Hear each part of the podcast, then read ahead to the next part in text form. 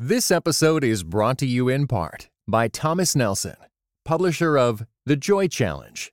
Discover the ancient secret to experiencing worry defeating, circumstance defying happiness. Written by pastor and best selling author Randy Frazee and is available everywhere audiobooks are sold. Welcome to the Table Podcast, where we discuss issues of God and culture, brought to you by Dallas Theological Seminary.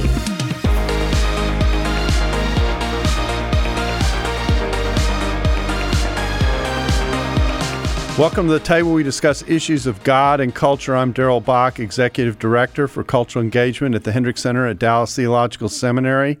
And our topic today is justice. And in particular, we're going to take a close look at a particular ministry, the International Justice Mission. And my guest today is Melissa Russell, who's regional president of the IJM. I've learned that you can't exist in the 21st century without thinking about how initials work and so, uh, and abbreviations. So, uh, IJM stands for International Justice Mission, and she's regional president of North America for the organization and uh, and we're going to be talking about justice, but not in, in, the way that you normally hear about it when you're into political discussions on race and that kind of thing, but more a more generic uh, category that has to do with how people are treated and mistreated and abused in a variety of ways around the world.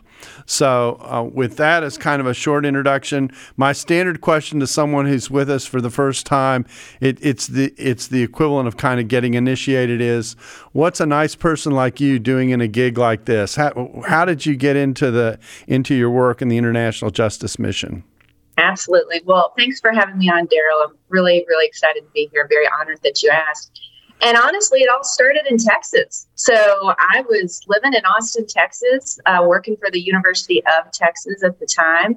Uh, my husband and I lived there. We went to school there. Uh, we helped plant a church uh, in West Austin. And, you know, one day my pastor was giving a sermon and he was talking about uh, certain types of violence that had happened around the world and that were still happening today. And my undergraduate degree is in journalism. Um, my master's degree is in, you know, marketing and communication. I, I sort of fancied myself fairly well read uh, on global matters. And the issues he was talking about today, modern day slavery in the millions, um, the rampant abuse of violence uh, against women and children, particularly in developing economy countries, I just was not as familiar with it. And he said one thing at the end of the sermon, which was, you know, this injustice exists in the world today. Uh, talked a lot about how God sees injustice and said, you know, if you want to to see what God is doing in the world today to address these things, you should go to IJM.org. And I did. And I think at the time, you know, I think I probably gave a $10 gift. I was like very sacrificial for us. My husband had just started his own small business, and so uh, didn't have a lot of money uh, to give, but was so moved by the work uh, when I went to the website. So my first action with IJM was actually one of being a donor, and then uh, eventually came on staff and have been there now 14 years, almost almost 15 years. That's great. Well, first of all, let me establish some connections between us. I'm a University of Texas grad as well, um, uh, and uh, although my wife is far more of a Longhorn than I am, her her grandfather was uh, president of the university at one point. Oh, and, that's wonderful. And so, um, so she grew up a Longhorn. I um, I guess I got adopted into the family because I was going to marry her, and so uh, it was a way of protecting my investment. Was going to the University of Texas, which well. which worked. So uh, anyway, so let's come back to your story. So so you got involved in the International Justice Mission, and you've had had a variety of roles with them. Is that yeah. right? I did. Yep, absolutely. I started off in Texas. Um, I was working with our, our donors uh, in Texas. That was my job, really working one on one, connecting their investment uh, with the transformative work going on in the field. And then, it, how long has it been? Since 2010, so about 12 years ago, moved here to DC from Austin to to manage a team. And then over the years, that has just progressed into larger re- areas of responsibility. And now I lead the, all the work here in the U.S. and Canada. So the work here in North America. So it says you're a regional president. So I, I guess the next question is: So how many regions are there? I mean, the world's a big place. So so how many regions are there? We have five regions. So there's Latin America, Africa, Europe, South Asia, Asia Pacific, and North America. So I was working through your webpage today, and uh, I'm just going to list the countries that got mentioned as I was roaming. Yeah. Uh, uh, so I'll start Bolivia, Guatemala, Kenya, Myanmar, India, Philippines, Dominican Republic, Ghana, Cambodia, Uganda. So, I mean, that's a pretty uh, interesting array of nations from a variety of parts of the world. And I take it that the United States, well, actually, I have two questions. I take it the United States is like, uh, a hub in terms of uh, being a really important means of support for some of these other regions. But I also think, and people don't think about this aspect of it, they probably think, well, if you're dealing with things like human trafficking and violence against women and other kinds of forms of injustice, that that goes on around the world, but that's not quite necessarily so prevalent in the United States, and that would be mis- misleading, wouldn't it? It would. I, I think violence against women and children and human trafficking exists everywhere in every country around the world. The IJM model works in places where there's laws against these things, but the laws are really not being enforced at all. And so we don't have a programmatic focus here in the US uh, because there are within the, the Department of Justice, within local police departments, there actually are units um, in pretty much every major city to address a lot of this imperfectly. So by no means um, would I say that that's perfect by any means. But our model really is to address those places where there's like little to no accountability. There's the the structure exists, uh, so we can work within the structure, but we're trying to get people accountable so that you see the prevalence of these reduced significantly. Okay, I'm going to talk about the model in just a second. I'm just going to yeah. I'm rattle off some some statistics that I that I came across. Um, you deal with both labor and sex trafficking issues, uh, and 90% of the labor trafficking, which is having people work for next to no wage in one form or another, uh, 90% of that is in what's called the private economy. I found that interesting. On the sex trafficking side, um, there that's a hundred billion dollar a year business. That's mm-hmm. that's a huge number. Um, and uh, uh, another interesting statistic is that uh, 570 million women a year uh, suffer some form of uh, physical violence or abuse. And I, I, did the math on that. I, I actually looked up the world population to do this. That means that in any given year, one out of every 15 women experiences some form of violence during the year. Absolutely. That's that's that to me is an amazing statistic. I mean, just think about the average pew row on your in your church. That means that someone sitting on that row has had probably had that experience in the last year. I, I just find that uh, absolutely mind blowing. Another important statistic is that one out of every five women has experienced abuse at some point in her life. So um, uh, those are just uh, amazing statistics. 50 million people are in some form of, of slavery uh, in the world. And now I'm, I'm taking your, uh, your statistics at face value here. Yeah. The point is, it's a very prevalent problem, isn't it? Absolutely. It absolutely is. And one that actually, with specific and, and you know, focused measures, especially on the economic side, can be really reduced significantly. Yeah. Okay, so let's talk about the model that you have because uh, yep. you, you, know I, I, imagine that most people say so. So how do you deal with something so vast? In fact, in one spot, I, I noticed a little conversation that said, "How in the world can an organization like yours, you know, attempt to tackle something so large?" And uh, in fact, I think the word audacious was used to describe the even con- conceiving of the attempt. So, so I, next question is, how do you attempt it? Yeah.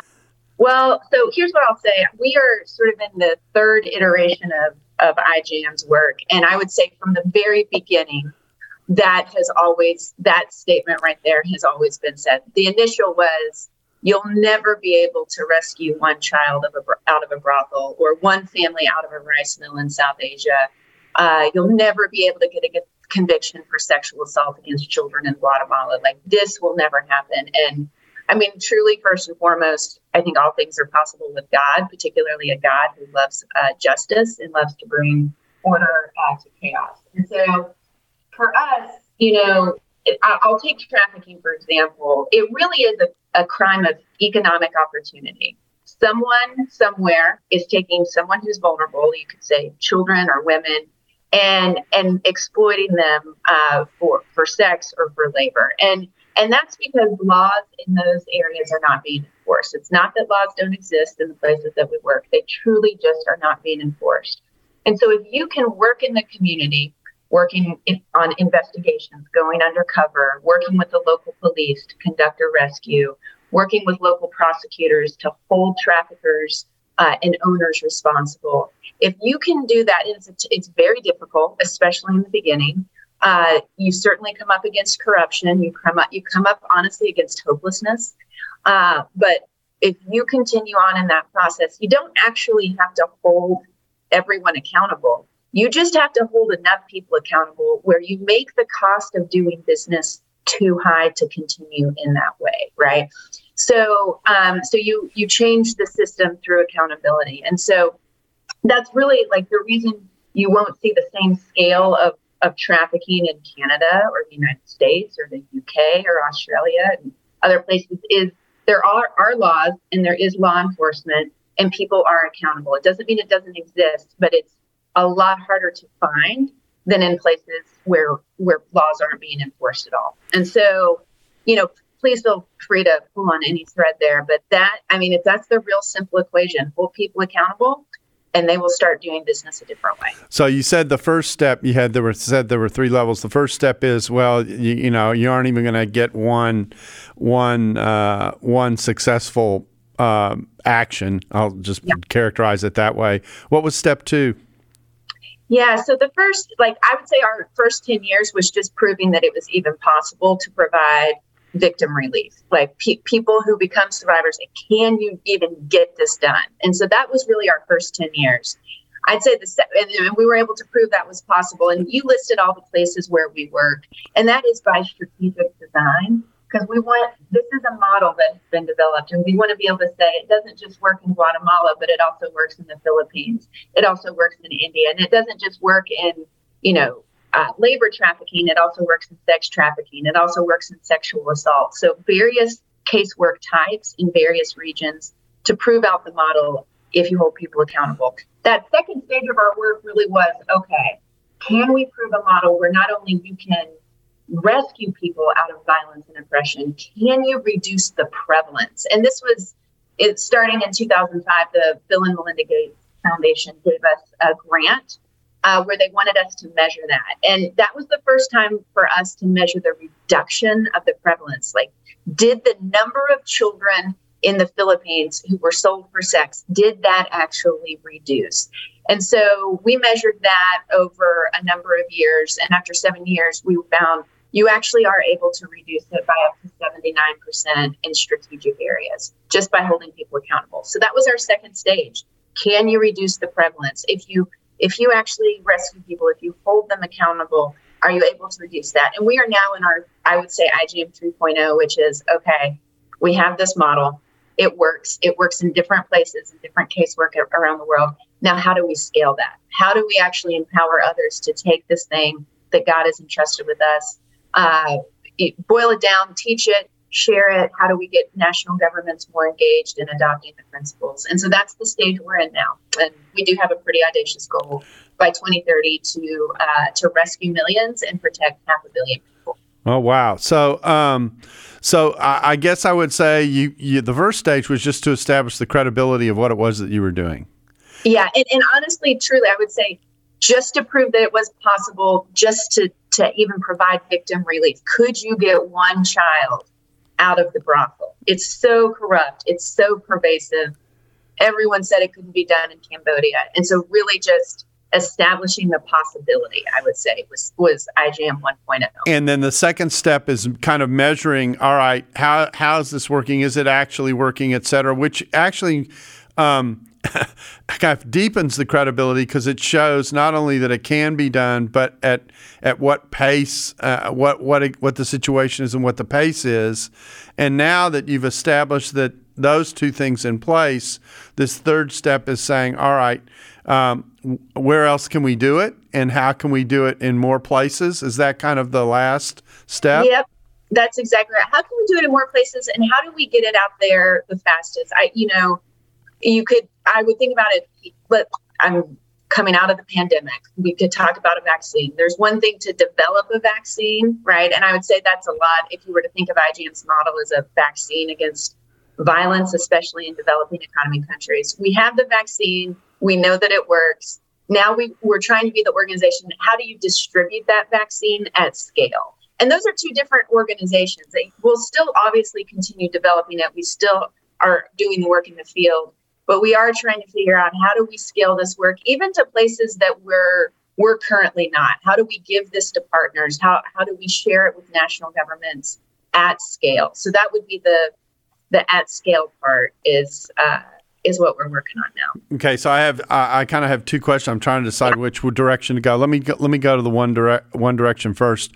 I noticed in in doing this list, you know, I sometimes think about uh, missions in the 1040 window, and I think in particular about places like the Middle East and that kind of yeah. those kinds of places where some of these issues are also a very big deal. Sure. And yet I can look at this list of, of nations and go, well, yeah, it's Asia, it's Africa, it's Latin America you know, uh, but the Middle East seems to be one of the places that would be a challenge. Is that is that is that a fair fair uh, look at what you've got here?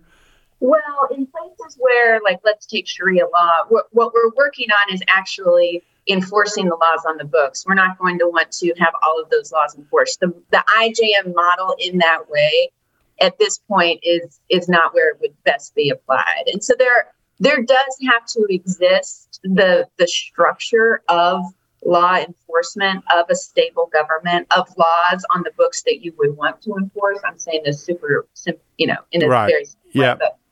Um, and so that does not apply right now in the majority of the countries in the Middle East. Uh, it doesn't apply in typically post-war countries that are just like the infrastructure is completely absent. We really we have a model that works. Um, and that works in it where there, those things, those basic structures do exist. So, so, so, but they're but they're not being enforced. So it's it's like they don't exist, but the semblance of the structure is there. I see. So one of the things that you're looking at as you look at countries is to go, do they have, for lack of a better description, the substructure culturally to be able to apply um, some of the some of the um, accountability that you're yep. you're asking for. Absolutely. Absolutely. Is there a structure with which we can work within to, to grow accountability? Because your your assumption is is that without the I'll say it this way, the indigenous cultural support for the effort, you're not going to get anywhere. Yeah, there's not I mean it's a lot it's not to say you couldn't see change, but in the places where the semblance of the structure you can get there, there are people who are suffering and in pain, and you can maximize and get there super quickly, relatively speaking. And so, in terms of how do we get to as many people who are hurting as fast as possible, is a it, that's one of the things we've learned. Uh, we've learned about our model. I wouldn't say we always have a ton of cultural buy-in, and I, I should probably establish this: ninety-five percent of our staff are, are national. So when you're in Kenya, ninety-five percent of the staff are, are, are Kenyan they're Filipino in the Philippines. So it they understand the culture. This is their country. This is their communities. They care very deeply about it. Um, but there are, you know, when when you are living in a place where there there is no hope for justice, where actually, you know, going to the police, especially let's say in Kenya where we work uh, on police abuse of power, is the most dangerous thing that you can do. There's not a lot of hopefulness, uh, and so part of our job is proving that these systems can work, uh, that accountability can happen, and, and really shift that tide, uh, oftentimes from corruption to uh, to justice systems that actually do seek justice. Okay, so um, all your you told me to pull on threads, and every time you give an yep. answer, another thread shows up. So. I'm still one behind. So let me try this, uh, and I'm shifting gears a little bit on you. A few years ago, you spoke with us and talked about what you were doing in the organization, and uh, in preparing for this, you said things have changed. I'm assuming that the change is the move from category two of yes. measurement to category three of scalability. Am I am exactly. I right about that? That's it. Yep. Okay. So, um, so, uh, and, and, so I guess what you're saying to us is a ministry like this has to grow kind of organically and respond as it, as it one, uh, establishes its own identity and its own approach, and then two, wrestles with, all right, how do we do this and apply that? Now that we kind of have our hands around what it is that we're doing, how do we apply this effectively? And that's part of maturing a ministry. Yeah, you know, I, we feel like we're stewards of something that makes a profound difference uh, around the world. Because you know, if you are not safe, nothing nothing else really matters. Like it's it's you know one of the places girls get assaulted the most is on the way to school in sub-Saharan Africa, on the way to school, or actually in school itself. Uh, sexual assault is one of the largest drivers of AIDS. Um, you know, if you really in places like Uganda empower a woman uh, to grow her agriculture business, but there's no accountability when someone comes to steal the land from the widow and orphan. Like all of these wonderful economic, education, health, uh, you know, economic sustainability, all gets undermined by violence. And so, you know, that is that is something to be a steward of. And so for IJMSA, we have this thing, oh my goodness, third party evaluators. This is a credible model. How do we get it as many places as possible? Um, that's a responsibility. Like we feel highly responsible for it.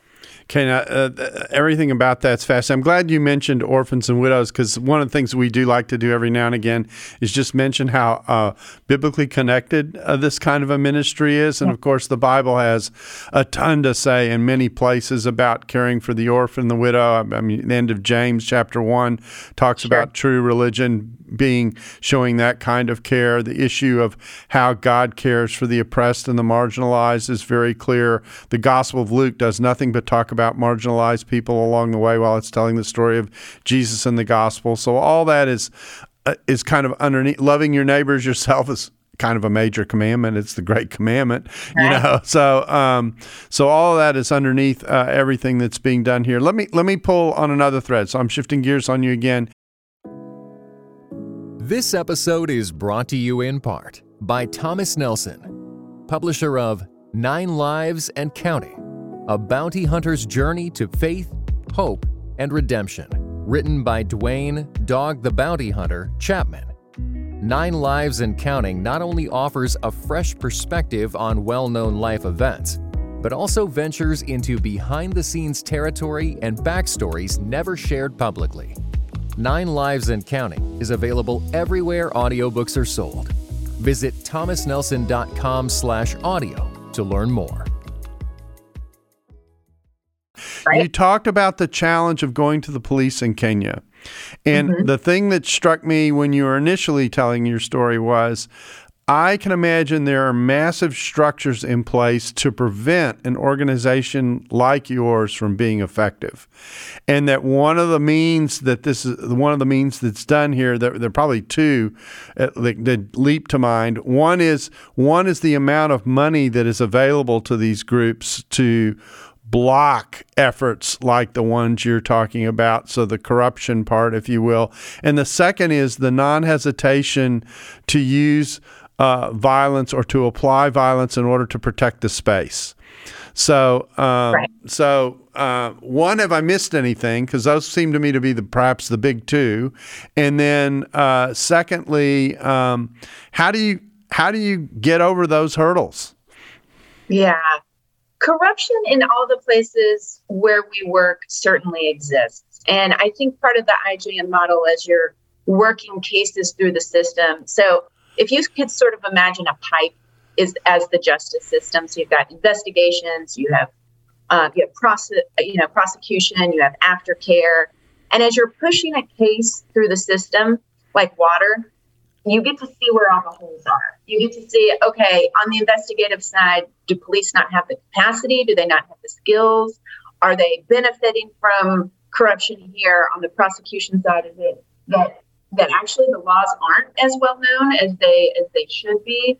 You know, how are judges complicit in enforcing the law and and aftercare, which is honestly a huge component of accountability. People have to be cared for. They have to feel safe because they are going to have to testify against abusers. And if you're not well cared for in that aftercare process, accountability actually doesn't happen. And so, like, are there great services that address trauma? And you don't actually get it. You don't get to see that unless you are in the system. And and typically, the places of corruption, whether it's there's money that's benefited, which, as you're right, is typically typically the case it's not everyone. I'm going to say, I'm going to, we use a statistic. It's just, again, a simple way of saying it, but like probably 15% wake up every day thinking, how can I exploit the system the most to my personal benefit? Hmm. You probably have another 15% that's like, I feel called to do good and justice in my community. And then the middle 70% is just like, whichever way is going to win. Like, I, we're not going to, you know, hit up against something that we're not going to put our neck out on the line for anything. Not necessarily looking to be exploitive, but not going to stick your neck out for that, which is good. And so it's knowing by name. It's not it's not a whole system. It's typically like we know who those police officers are. We know who that judge is who continually refuses to enforce the law, and trying to figure out ways to come alongside uh, and address those capacity issues or those corruption issues. So that is part of the unique model that IJM has. IJM like hands hands on. And then you can develop those programs that address the wider issues. And then you can actually scale. Um, you can scale through uh, work. Okay, so uh, as my mind kind of dives into to what you've been describing, it seems to me that there are two there are two pipes, if I can say it that way. Sure. One pipe is one pipe is the person who's the perpetrator, in dealing with them legally, but the other pipe is the victim, who uh, and how you how you come alongside them and care for them, and in Absolutely. some cases encourage them to step forward and that kind of with the risk that's involved there, etc. And um, and and so you're you're working, if I can say this, both sides of the track at the same time, right? Yeah. I mean, absolutely. And I will say, you know, IJM because there's no one ministry that does all things um, all the time, right? So we have great we have great partners in the field, particularly on the aftercare side. Great. We don't we don't run aftercare homes. We we run the counseling typically that goes into trauma focused care. So our social workers are deeply trained in that and embedding that. But we work with great aftercare homes with great uh, medical services because if you have been, you know, sexually exploited for so long. You have a host of healthcare issues that need to be addressed. You know, teaching, you know, women and girls economic opportunities for for after, you know, you're out of the aftercare home. And so um, yes, there you can you could put it into, but it's all part of the same system. But absolutely, because what we most want, right? So as much as we want to rescue people from slavery and oppression and give them great aftercare and put them into wonderful situations where they can thrive. What you most want is that it never happened in the first place. And so we truly, truly know that if you can provide justice, if you can provide accountability, you create communities where this doesn't happen in the first place, where people actually are free, where people actually are safe, where they don't have to overcome trauma because they never experienced it in the first place. And that is actually our ultimate goal. Interesting. So, um, uh, again, I, you've given me more threads than I, than I have. I have to get one at a time. Let, let me let me ask it this way. So, in the in the effort to try and um, uh, create this environment where communities, if, if you will, won't go there. Um, how much of the challenge is making you, you, kind of had you gave a model earlier of there's 15% who are kind of involved and could be the called on the perpetration side. There are 15% who are trying to counter that, and then there's this vast sea of people in the middle who, uh, uh, and in this case, the middle is not a, a, a complimentary description, probably, who are in the middle, who just kind of just stand back and um, and aren't involved. How much of this is a function? at least in part, of people not even being aware of or um, have a sense of how pervasive the problem is?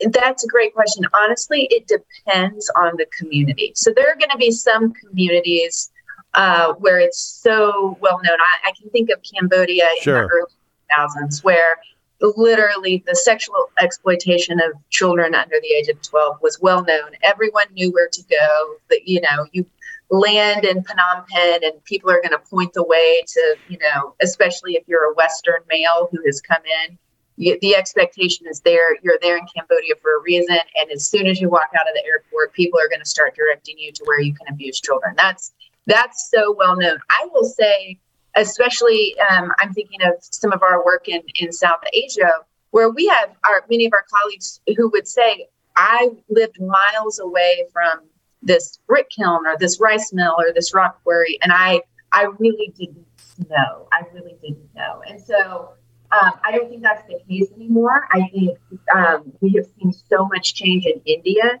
so much change in the Indian government, who is like in so many ways actively looking for and trying to resolve this. They put some resolutions forward by 2030 that they, you know, want to rescue at least 18 million out of uh, slavery and oppression. So they've got, um, yeah, but that's a huge, that's a huge systems change, and that that comes after, you know, months and years and decades of work uh, bringing this forward advocacy like you talked about in the beginning uh, and seeing systems change. So honestly it does depend on the community. I think in some places it's super well known in other places it may not be but that's part of the advocacy work that we do um, to bring that forward. Yeah i think the first place where i came across this in my own travel and i'm just traveling you know speaking and doing ministry and that kind of thing was when i was in thailand yeah. And yeah. Uh, I, I, landed in Thailand, and and you know, you walk into the church and say, "So, what do you deal with as a church?" And in some of the churches and ministers I was talking to, this was one of the key issues that they were concerned about as churches. And I'm going, man, I can I can think of thousands of churches that I've been in where this isn't even on the radar. You know, right. Right. Uh, people aren't thinking about this. I mean, they may have a local church in in the U.S. might have an outreach that deals with this and that kind of thing, but it's not something they're actually that's kind of in their face, if I can say it right. that way. Right, right. And, their children aren't going missing out of ministry activities because they've been trafficked. Exactly yeah. right. So so um, that's when it when it first hit me that there was that there was something going on at a level that I had absolutely uh, very little idea about before. I mean, yeah. I think there are lots of people who hear about it and it conceive in their heads what it might be like, but they really have no understanding about how deep and pervasive, and then and then how it really is a form of entrapment. You were talking earlier about uh, about the care houses that are given for people who come out of these situations. We've done podcasts uh, on that kind of ministry uh, before, and so um, yeah, so I mean, there's, and you're also right about the networking part of this that that it really involves many ministries that are focused on different aspects of the problem, yeah. working together and being coordinated in their effort in order to be able to to actually um, deal with it. So um, all of that is, is significant. It, it, seems to me in thinking about this. So. Um, so so let me let me ask a very basic question. So someone's listening to this and and they're hearing about this for kind of the first time. They're back to where you were when you were in in, in the church in Austin and, and you right. decided I've heard about this. I'm going to give ten dollars a month. Uh, and, and uh, um, so, what would you say to that person who's kind of for whom this might be getting acquainted with the entire um, area? Yeah. Well, first, if you've listened to the podcast all the way all the way through, we've been talking about some hard issues. We haven't gone into explicit detail, but these aren't actually easy things to turn your eyes to. So, first, I would say thank you for listening all the way through. Um, and I would say there's great hope, right? I, I think one of the things that would would be devastating is if we came on here and I just told you all the horrible things in great detail that happen around the world and, and the scale at which they happen uh, and just left us there. Like that that actually would be not hopeful to anyone. The the hopeful thing i think especially at this point is there is a model. It does actually work um, and, and and there's there is reason for great hope. And I absolutely, I mean, you know, again, I've been at IJM has existed for 25 years. I've been at IJM for 15, nearly 15 of those.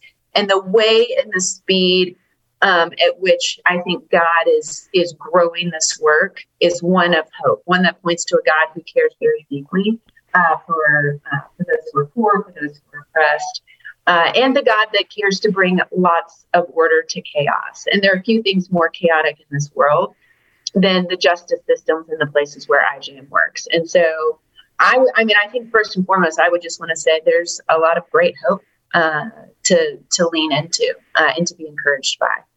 And, and, and, then I assume that kind of like the way your story is, the the more you get interested and become aware, and the more you pursue understanding this, the more opportunity you see for maybe how you could perhaps get involved. Oh, absolutely. I mean, absolutely.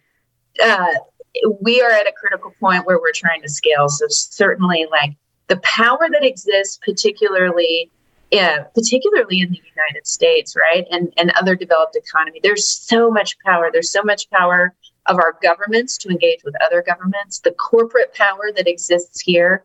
We work with a, a part of my job is working with you know transnational corporations who who have a genuine interest in removing slavery from their supply chain. The thing is, it no matter how good your audits are, no matter how diligent you are about trying to suss it out, if the country and where your supply chain works, it does not enforce the laws, it's going to find the way. And so we've got a lot of corp- like Walmart Corporation and Foundation is actively involved in in helping to create sustainable justice systems in the places where their supply chains are because they know that it's going to exist for them if they don't. Um, and so, yes, absolutely, giving money, um, the corporation involvement, uh, engaging in advocacy with the government. Obviously, we are always hiring. And so if you feel called, uh, we uh, we're as we're scaling, we're certainly hiring. So all of all of those ways are just phenomenal ways to be engaged. Now, in the midst of talking about the various threads I've been pulled on, I had a thread on early that I never pulled on that's still yeah. sitting in. I've remembered it, so that's that's good. Um, uh, so I'm not full dementia here, but anyway, um, uh, there are.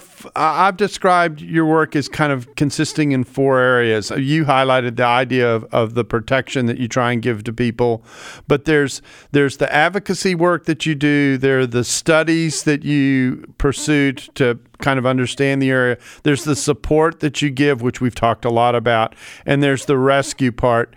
Talk a little bit about what the advocacy part is, because I don't think we've developed that probably as much as some of the other stuff that we've talked about. Yeah, I mean, we do advocacy everywhere we work in the world. And so, as the regional president for North America, we're really engaged in moving corporations, so doing a lot of advocacy with corporations in in helping them see they can have a ton of influence. It's one thing when IJM goes to a national government to engage in law enforcement. It's a totally different ballgame if you have, you know, high-powered corporations also engaging in that conversation with you. It moves the ball a lot faster. So that's a form of advocacy. We work a ton with the U.S. government. Um, you know, in terms of aid, there's something called the Trafficking in Persons Report that the State Department puts out. And if countries, you know, do not show sustained effort in improving their trafficking in persons, it, it makes them ineligible for certain aid um, from the U.S. government. And so we, we work with the U.S. government on that. Uh, but of course, I, you know, again, it, it's all pointing to protection. It's all under the umbrella of protection. We are trying to get. It is not the responsibility of IJM. Uh, it is not the responsibility of, of corporations. There is one entity that has the responsibility for the protection of citizens, and that is the national and local governments. And and our job is not actually to be there forever. Our job is to create the structure so that national governments own it and we actually do pull out. And we do pull out. We pull out of countries um, when our model starts to work in the casework that we are that we are focused on. And so our teams in the field are also doing advocacy. They're doing advocacy with the local government again for law enforcement for accountability um, for making sure the laws actually are correct on the books. So it's all advocacy. Truly I, so much of what we do is advocacy. We're just pulling different levers based on the countries that we were in Now, uh, and you also alluded to this earlier, and I meant to deal with it, and, and I'm coming back to it as well. You mentioned how many people that work with your organization are local and understand yeah. the culture that they're in, et cetera. So, um, I, I, guess my question is so how does it work you go into a country you find some local people who are interested in the area and and begin to talk to who the government the the yeah. the key comp- key uh, corporations that are operating in the country, et cetera? Is that how you get started in a country? That's absolutely how you get started. We we, we typically do an assessment. Uh, we go in, we talk to to local government, we talk to stakeholders. Um, you know, we, we're trying to figure out where are the gaps. We initially do what we would call as a prevalence study. So based on the type of case where how which involves investigations and this is critical. It it it it costs money to do this, but what you have to be able to show is that you have reduced the prevalence by the end. We're, we do not just want to measure our activity. Like IJM is not an activity only based organization. We are measuring impact. Ultimately, are fewer people abused after the activities that you have employed? And so, so our assessments typically involve, you know, that initial stakeholder conversation assessments, and then, hey, if we've decided to go, we're going to do a baseline prevalence study so that we, we're able to show the effect of the work, you know, typically three, five, seven years down the line. Uh, and that and that's how we do it. Yeah. So is that is that when you talk about a case study? Is that kind of what's involved in that, or is a case study something different? Um, well, a prevalent so a prevalence study is really just measuring the prevalence of the crime. Okay. That, and it's just getting it's getting a baseline. How many children in this area are being sold for sex based on undercover investigations?